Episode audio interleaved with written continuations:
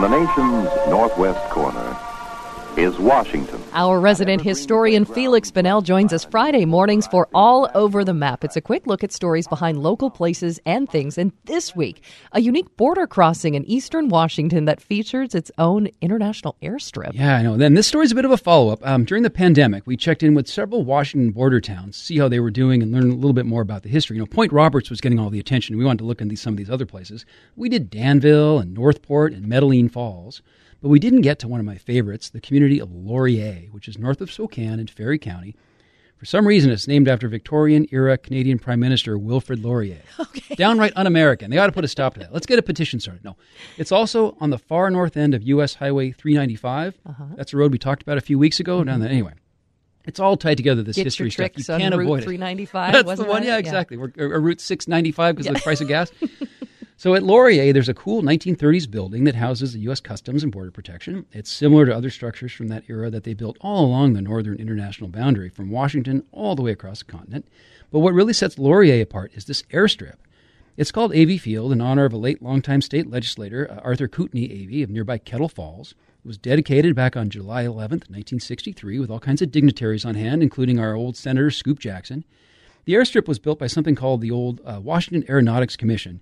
That's been folded into WSDOT, but it was part of a statewide effort to create airstrips along popular aviation routes in rural and mountainous areas that could serve as an emergency landing option for small planes, but also to encourage recreational aviators to visit out-of-the-way places.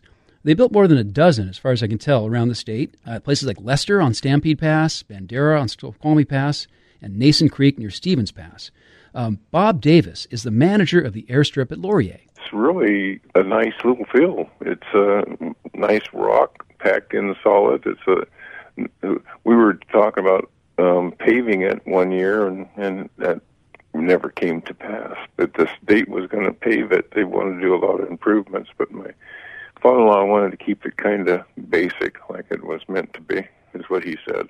So Avey Field stands out because the northern section of the runway actually crosses into British Columbia. Hmm. So on the U S side of the border, U S Customs at Laurier will screen travelers as they head south by automobile, and staff offers the same service to travelers arriving by air. And Canadian officials do the same at the north end of the gravel runway, where the border station is known as Cascade.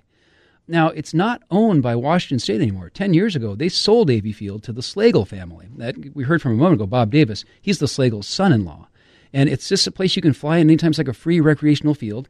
Depending on the snow, it's generally open to the public from roughly June first to October first every year. Now, I'm not an aviator. I like flying, um, but I've never been to Laurier. But I definitely want to drive up there and see it, because this idea of a of an airport that starts in one country and ends right. in another, what a kooky idea. I guess, Seems like I mean, a dangerous invitation, too, right? Yeah. Like a like a barefoot bandit invitation. Yeah, maybe. That's not a bad idea. But anyway, one of these cool little border towns that you don't hear as much about as some of these other places like Blaine or Point Roberts, but certainly worth knowing about these parts of Washington that have been along that international boundary since the eighteen fifties. Now I just need a friend with an airplane. Exactly.